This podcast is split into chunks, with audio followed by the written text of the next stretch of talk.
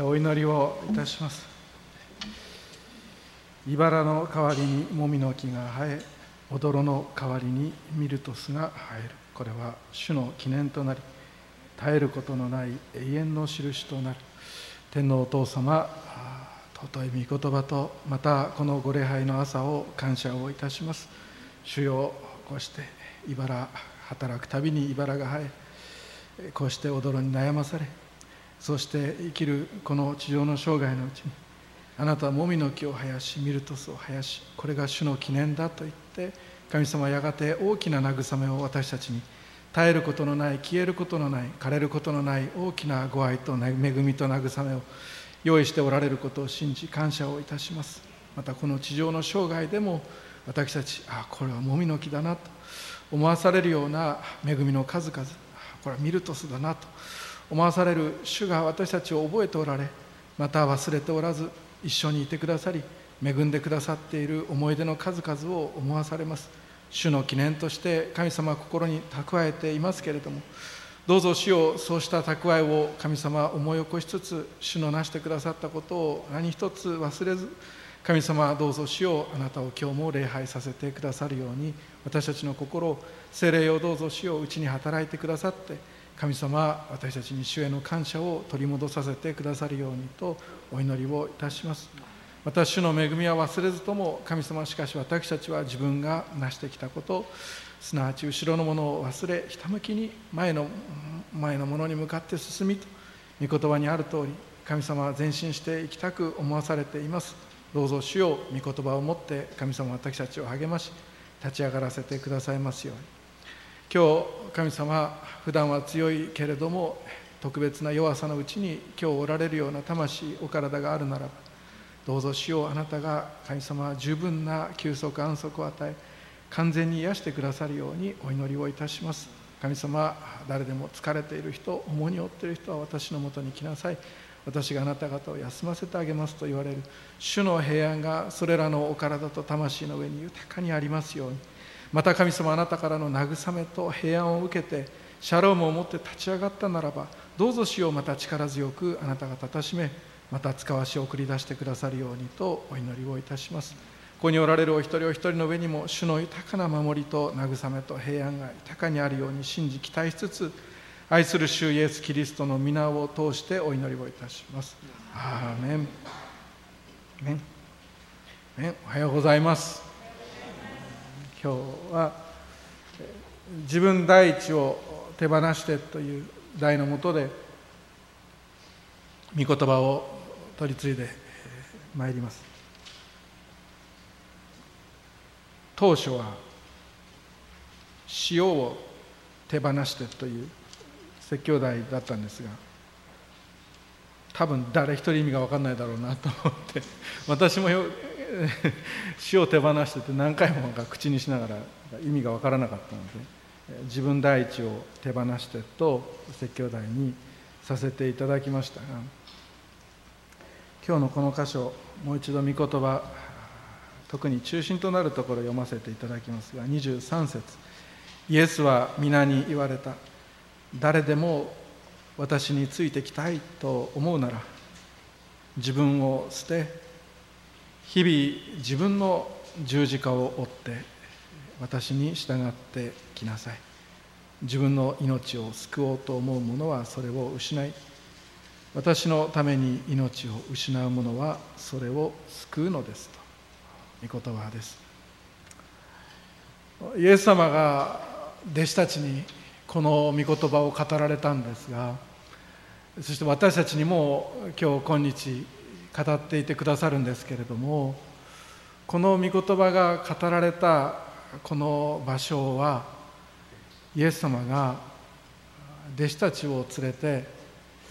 イスラエルの北の方にございますピリポ・カイザリアというところでイエス様はこれを語られたんですね。でそれはもう他の箇所と一緒に合わせて読むと分かるところですがピリポ・カイザリアは行ったことある方いるかもしれませんねこの中にね。ピリポ・カイザリアは今も遺跡が残る場所で不思議なところです。北の方にありますヘルモン山という山にもう富士山みたいにして雪が積もる。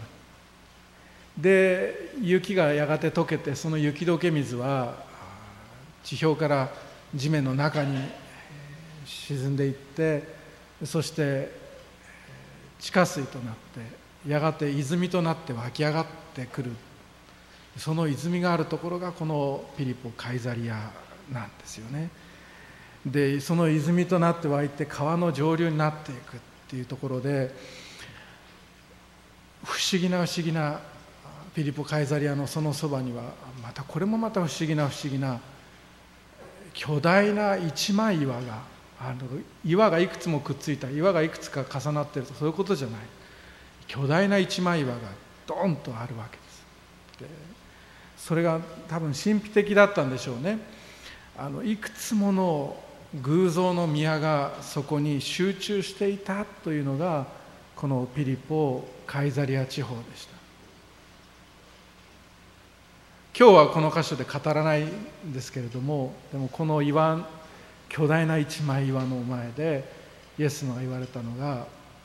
ペテロ。私はこの岩の上にあなたあこの岩の上に私の教会を建てます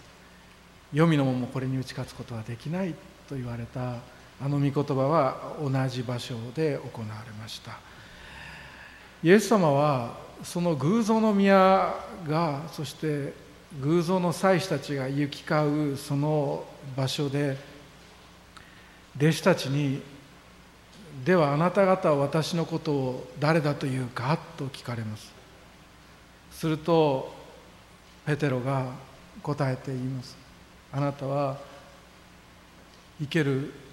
神の御子キリストですと。他の箇所ではそのように言いますが偶像の宮が立ち並びその煙が煙の匂いがし祭司たちが集まってこれ何の集まりかなってやってるところであなたは生ける神の御子神のメシアだと告白をするわけであります。正解ピンポンピンポンなんですね。大正解だった。ただそれは正しい答えだったけれどもでもイエス様はうんと21節。するとイエスは弟子たちを戒めこのことを誰にも話さないように命じられたと。今この正解が広まってしまうとちょっとした問題が2つほどあるわけです。一つはこのメシア神のメシアですって告白をしたそのメシアっていうのがいわゆるこのイスラエルをねその植民地化していたローマ帝国からやっとこう自由にしてくれる政治的な解放者だっていうふうにして受け止められかねないわけだったわけです。でイエス様はそれは言うなとここで言われるわけです。だってこの後ローマ兵たちに殺されることになってますからね。そういう政治的な解放者ではない。で罪と滅びからの救い主であるということが分かるためにはタイミングが必要だった。もう一つはイエス様が十字架にかかる日とそしてその時間は日時が全部決まっていました。吸い越しの祭りの日の午後3時夕方と夕方の間ってヘブル語で言うんです。バインハアルバイムって言うんですけどそれがずっとその吸い越しのところ出エジプト期からその夕刻と夕刻の間っていう時に子羊を子羊をほふらなければならなかったイエス様はその日その時間に十字架にかからなければならなかったのにペテロが「この人神のメシアです!」言って言いふらしていったらその時間に時間指定がうまくいかなくなる可能性があるかもしれなかったわけですよね。弟子たちを戒めこのことを誰にも話さないようにと命じられたとイエス様は言われるわけです。そして主はさらにこの箇所で弟子たちと会話をされます。誠にあなた方に言います。ここに立っている人たちの中には神の国を見るまで決して死を味わわない人がいます。人たちがいますというわけですね。でこれは別に今も弟子たちがの中で生きている弟子たちが今もいてって 一体この人何歳なんだろうっていうことではなくてキリストがやがて十字架にかかられキリストがやがて復活をされそしてキリストがやがて弟子たちに現れそしてキリストが弟子たちの前で天に昇られ昇天される。でやがてキリストがここ天から精霊をお下しになりそしてその結果教会が生まれる。神の国が来るまで決して死を味わわない人たちがいますと教会ができるのを見る弟子たちがいるということで語られたそのように解釈していいと思っています。そんな会話がイエス様と弟子たちとの間でなされていくその中でイエス様はペテロとまた弟子たちそして私たちクリスチャンに向けていやこれからクリスチャンになられる方たちすべてに向けて御言葉を語ってくださいます。それが今日のこのイエス様から私たちへのメッセージです。誰でも私についてきたいと思うなら自分を捨て日々自分の十字架を追って私に従ってきなさいと言われるわけです。聖書は私に語られてるんだって思って読むことが聖書を読む秘訣です。今日主はあなたに命をあなたに自分自身の命を失わないようにと願って語っておられる箇所です。でこれからクリスチャンになられる方にはぜひクリスチャンになりなさいって主は救いを、望んでおられますからね。全ての人が救われて真理を知るようになることを願っておられますからクリスチャンになりなさいと主は言われるでしょう。ただなる前にそれが一体どういうことなのかをしっかり知っておきなさいと語っておられます。語っておられます。立てる前にこの人途中で立て終わらずに終わったねっていうことがないようにあらかじめキリスト信仰っていうのはどういうことなのかを分かっておくことだということです。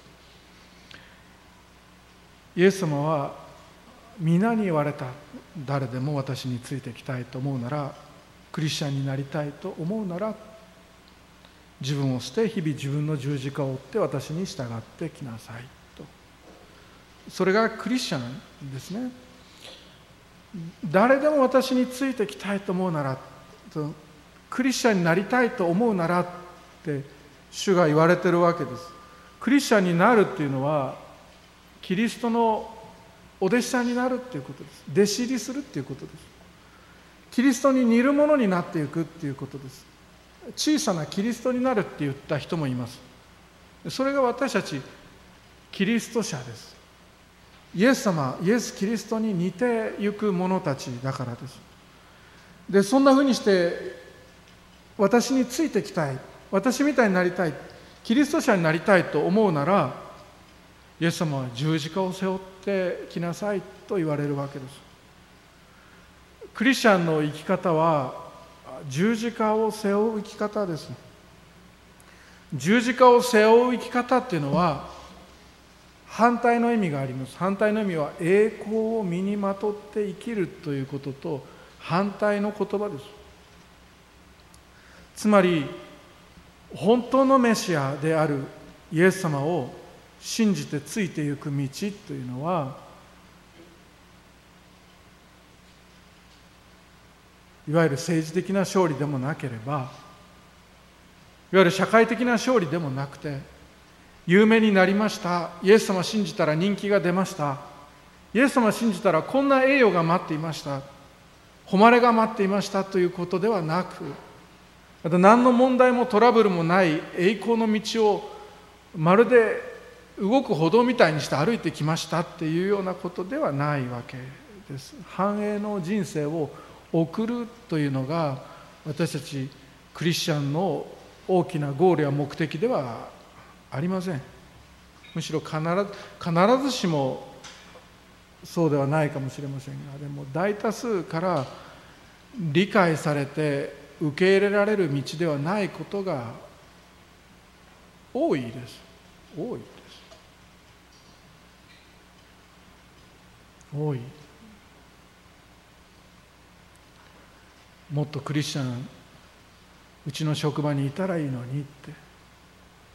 思うこともあればもっと青年の集会に大勢集まればいいのにって思うことも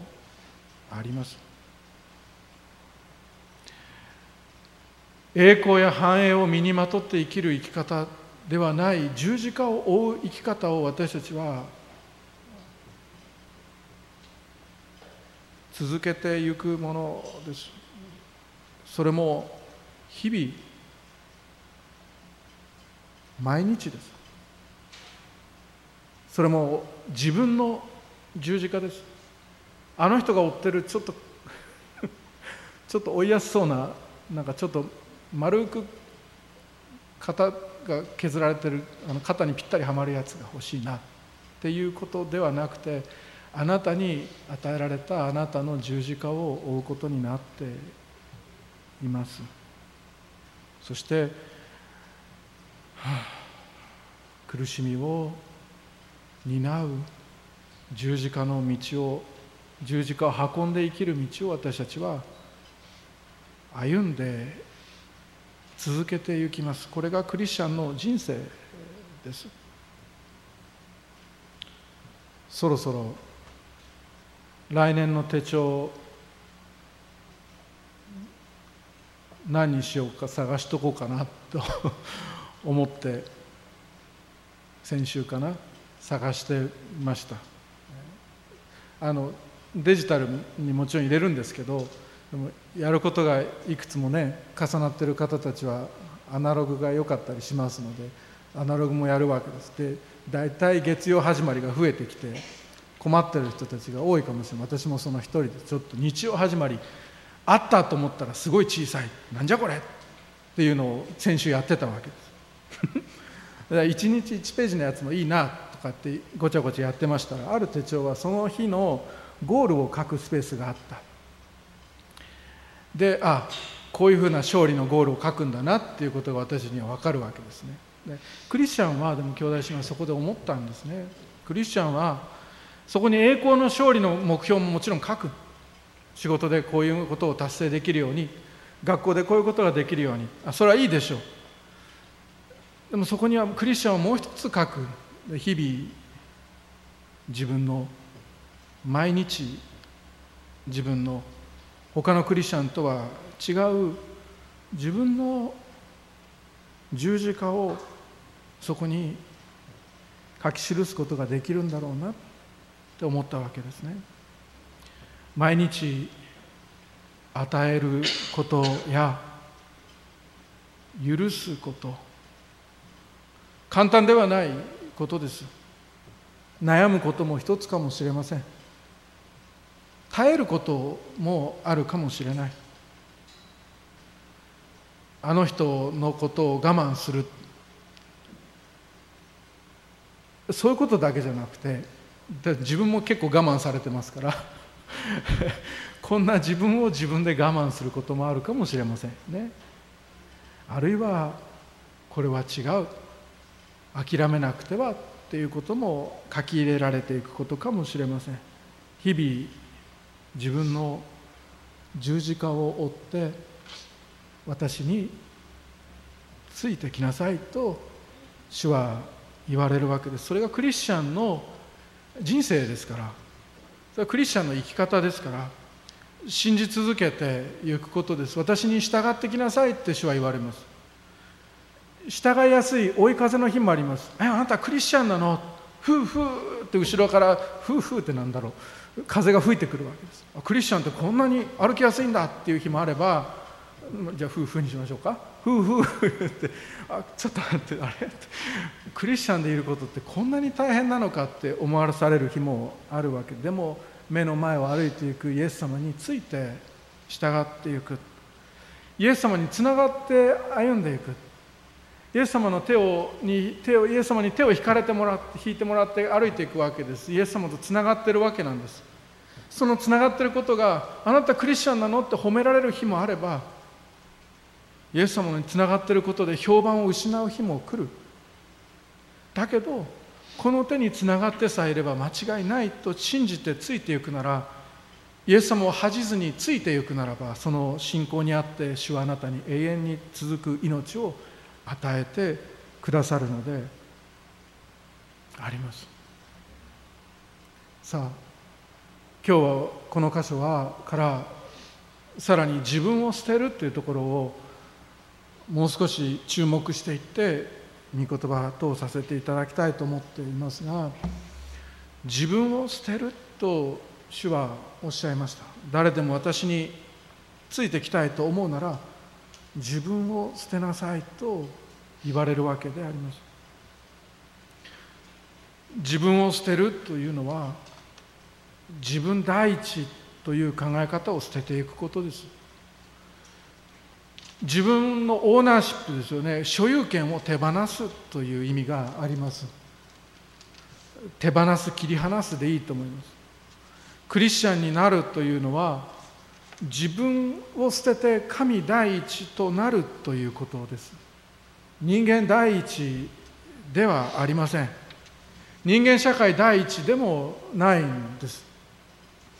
そして当然ですが自分第一わがままに生きていくということでもありません。自分を捨てずに自分の栄光ばかり求めて十字架を背負わない人がいるとしましょうか。キリストに似ようともしないクリスチャン人生を送りそして状況が不利になって社会的にクリスチャンであることがそれが人気のないことになってしまったら途端にキリストから手を離し何かに乗り換える。このような人は当然ですがとてもクリスチャンキリスト者とは言えないことですね。もちろん私たちは時々弱い日があります。非常に疲れ切ってしまっていたりかわいそうになるぐらい忙しすぎたりあるいはとっても落ち込んでしまっていたりしますとそうした弱い時に正しい判断が長期的な判断ができないことがあります。それで長く続く永遠の命本当の命長期的な目標よりも一時的にパッと派手に開いて消える花火のような虚しさをキリストよりも掴んでしまおうとしてしまうことがあるかもしれませんね。なので礼拝に来るわけです。この礼拝で少し静まって考えることです。この礼拝で少し静まって自分自身のキリスト者としてのあるいは将来のクリスチャンとしての生き方を見直してみることです。人はたとえ全世界を手に入れても自分自身を失い損じたら何の益があるでしょうかと主はこの礼拝で私たちに語ってくださっています。あなたが掴んでいるものはあなたが疲れたからって言って自分がかわいそうだからと言って掴んでいるそのものは永遠の命よりも大切なものでしょうかと。朝の礼拝で聞くことです。永遠の命より大切なものなんていうのはこの世界にはありません。あなたの魂の永遠の命よりも大切なものっていうのはこの世界にはありません。たとえ全世界積み重ねてあなたが手にしたとしてもそれよりもあなたの永遠の命の方がはるかに大事です。自分第一に生きてその結果全世界をつかめたとしてしかしそれは永遠の命ではありません。永遠の命は私が道であり真理であり命なのですと言われるイエス様にあります。イエス様が私たちの永遠の命です。蛇口につながっていないホースが中ホースの中にある水がちょろちょろと流れていたとしてもやがてその水は止まってしまうように全世界につながっていて一瞬命に満たされているように思ったとしても神様につながっていなければ流しっぱなしの命の源であるイエス様につながっていなければやがて自分自身の命も止まった時にそこで終わってしまう。全世界はあなたに永遠の命を与えることはできないからです。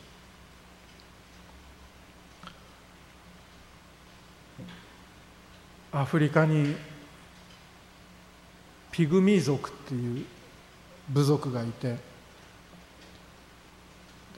この部族はヒヒを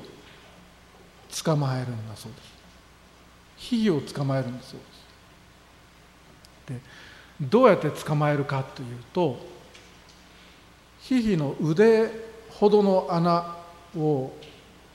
深く掘っておくんだそうです。そしてその奥にヒヒが好物としている塩を塩の塊を入れておくんだそうです。そしてヒヒはその塩を探り当てて腕をその穴の中に入れる。でもあとはお分かりだと思います。その塩の塊をヒヒは喜んで危機として掴んでそして 腕が抜けなくなってしまう。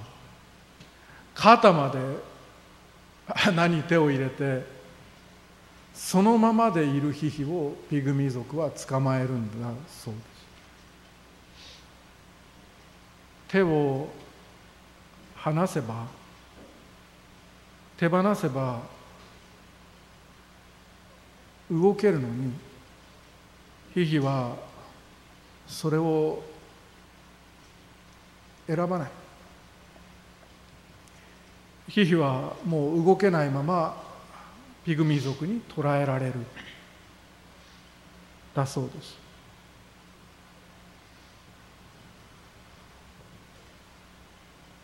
自分第一の生き方という塩があります。それはとってもおいしい塩で私たち生まれつきの人間の大好物です。名誉だったり権力だったり地位だったり褒め言葉だったり快楽だったりあるいはキリストを否んで踏みつけても生きていこうとするような自分第一の塩というものがあります。その塩を絶対に離すまいとするのであればキリストが通り過ぎていく時についていくことができません。なぜなら手が抜けないからです。しかし自分を捨て誰でも私についてきたいと思うなら自分を捨て十字架を追って私についてきなさい。と言われる手放すならば命を救うというのがその次のイエス様のメッセージでした。逆説なんです。掴んで生きるというのが私たちの本能ですし私たちが生まれ持った考え方です。しかし主はそこに自分を捨てて生きようと主は声をかけてくださっている。私たちは思います。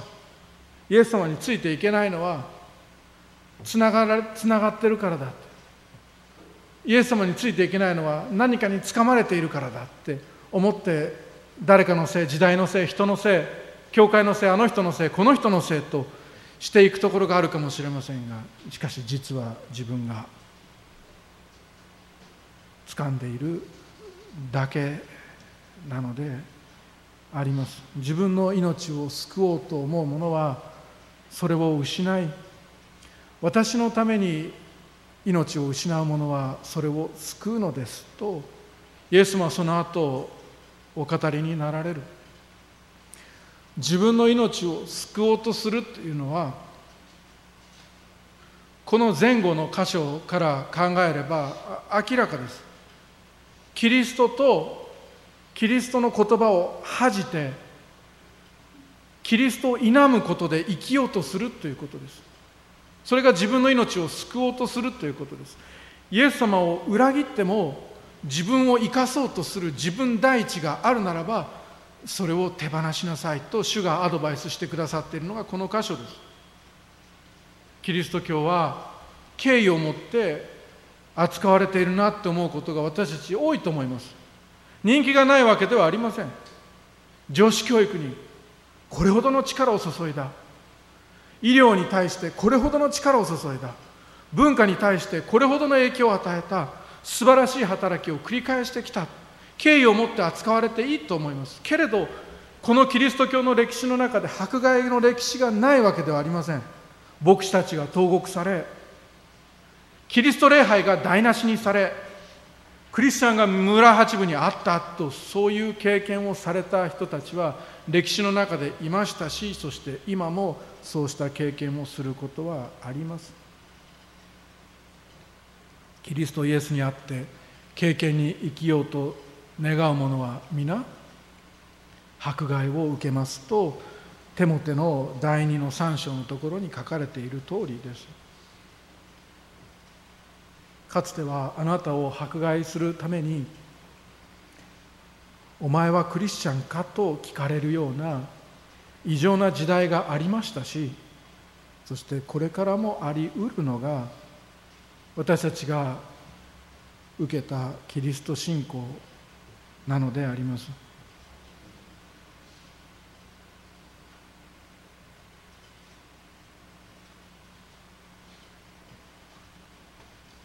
けれどペテロは異教の祭司たちが見ているその前でキリストが神だと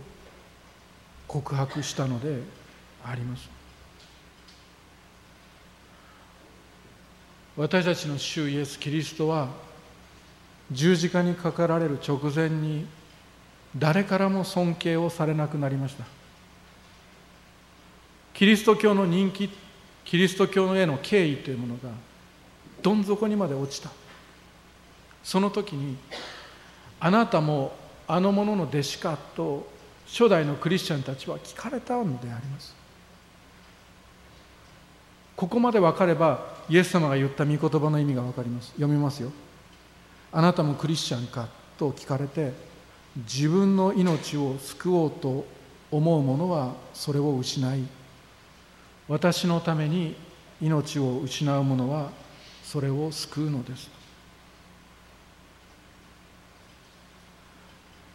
自分の命それが肉体の命であったとしてもあるいは社会的な命であったとしても例えばあなたのメンツですとかあなたの立場ですとか地位ですとか名誉ですとかそうしたものであったとしてもそれらがキリスト信仰と計りにかけられる時に自分の社会的な命を救おうと自分第一に生きる者は命を失いかえってそれらを手放して私のために失うなら永遠の命を救うのだというのがこのイエス様の御言葉です。クリスチャンの立ち位置が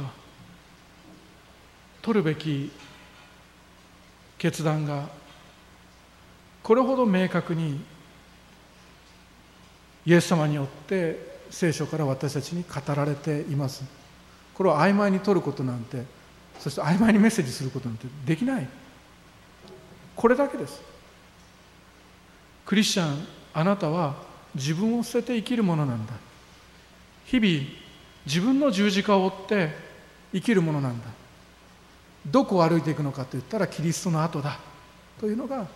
今日の箇所のメッセージです。そして「おおしよクリスチャンになりたい人いますか?」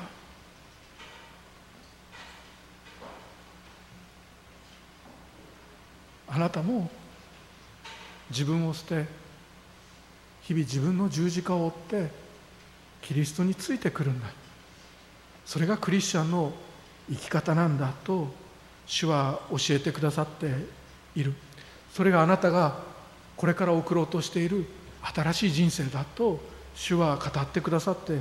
いるのであります。ある牧師先生がこの箇所からこれは旅行に行くようなもんだって語ったことがありました。自分を捨てというのはさよならを言うということだ。十字架を追ってというのは荷物を持ってということだ。そしてキリストについて出かけていく。今日の私たちに当てはめるならば私たちはクリスチャンも含めて自分のわがままな計画というものがあるのであればそれに悔い改めてそれを手放しさよならを言ってそして毎日十字架の荷物を持って小さなキリストとしてキリストに倣って出かけていく。それが私たちクリスチャンの生き様なのであります。ここまで聞いてでも私にこんな私に自分第一主義みたいなのを捨てることができるだろうかって悩まれる方がもしかするといるかもしれない。ここまで聞いて私のような信仰の腕の力が弱い者に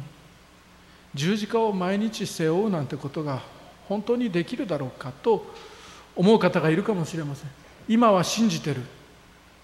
今は信じてるし信じたいと思ってる。でも私にはキリスト信仰をずっと保っていく自信がないと悩んじゃう人がもしかするといるかもしれないけど聞いてほしいと思います。あなたにはできます。できます。絶対にできる。なぜなら神があなたを恵んでおられるからです。あなたにはできます。そもそも聞いててください。この救いの旅にキリストに呼ばれて参加するなんていうことはもともとは人間には絶対にできない決断で続けて言いますよ。よく聞いててください。真理を言います。人間には不可能です。ラクダが針の穴を通る方がずっと優しいって言われるくらい私たちが自分を捨てて十字架を追ってキリストの後をついていく旅行に参加するなんていうことは私たちにはできないことです。はっきり言いましょうか。潮の穴から手を抜くことだって本当はできない。誰かを助けようと思って十字架に手をかけることだって本当はできない。そして全然完全からは遠いけれどもでもほんのわずかでも小さなキリストになっていきたいなんていうことを言って生きることさえ私たちには本当は不可能なことです。信仰の旅に呼ばれることだって本当はそんな資格はないしその旅に入る入り口を見つけることさえ狭き門を探すことさえ私たちにはできないことです。けれど 神様があなたを信仰に招いておられ神様があなたにその狭き門を見せ神様があなたにそのラクダのようなあなたを針の穴が通れるようにしてくださりクリスチャンになろうと言ってくださって潮の穴から手を抜いてくださる。神が捨てよ捨てよと言われるから神様がいつの間にかあなたが手放すことができるようにしてくださり神様があなたにあなたの十字架はこれだと言われるからいつの間にか捨て負うことができるようになっているのであります。クリスチャンに聞いてみたらいいと思います。あるいは皆さんに聞いてみましょうか。潮の穴から手を抜くことができた。自分を捨てることができた。悔い改めをすることができた。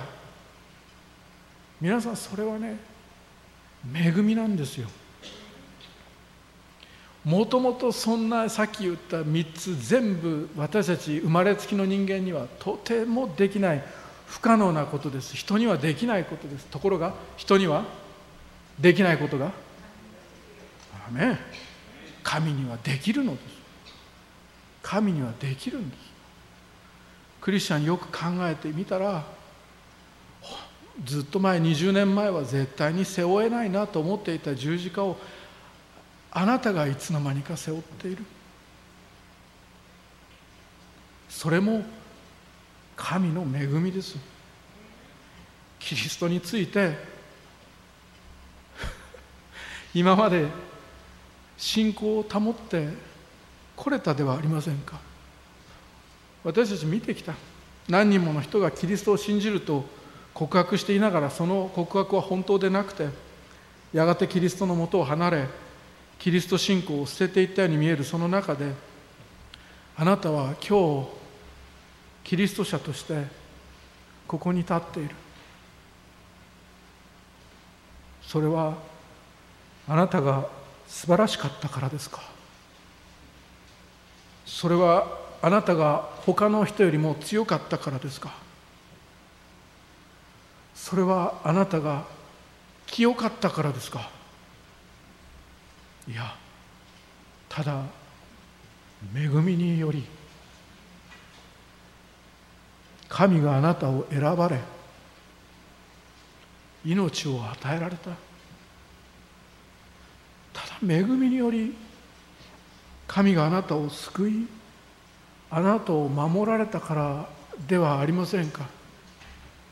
これからクリスチャンになろうと願っている人よ。どうぞ勇気づけられてください。あなたの力で信仰は歩んでいくものではありません。神の恵みがあなたをクリスチャンとして歩ませ育て力づけ守ってくださいます。では信仰告白についてはどうですか？私は生涯キリストを否まないで生きていかれるんだろうか？私は生涯何があってもキリストを主と告白し続けていくことができるだろうかとあなたがもし悩まれているならばそこで冒頭のペテロなのであります。ペテロは異教の祭司たちが物珍しそうに見ているその目の前でこのキリストがまことの生ける神の御子キリストであるメシアであると告白を大胆にしましたね。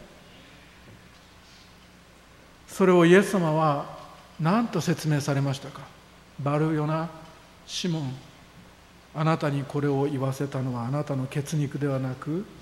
神であると言わせた言われたことであります。兄弟姉妹。そしてこれからクリスチャンになる人よ。安心することです。あなたの信仰を守るのはあなたの努力によるものでもなくあなたに信仰を告白させるのもあなたの力や清さではなく信仰の創始者であり完成者であるイエスであります。そしてそれはこれからあなたの主となられ人生と永遠の命の総責任者となられるこのイエス・キリストを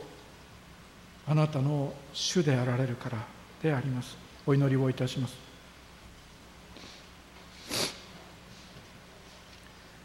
誰でも私についてきたいと思うなら自分を捨て日々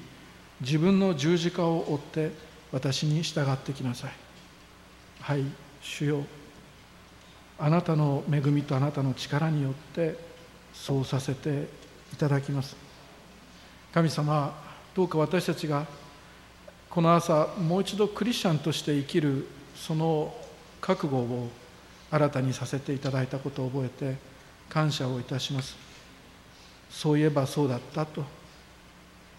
クリスチャンとして生きるということはこういうことだったと。御言葉から私たちは精霊によって次から次へと私たちが示されていることを思い巡らしています。神様どうか勇気を与えてください。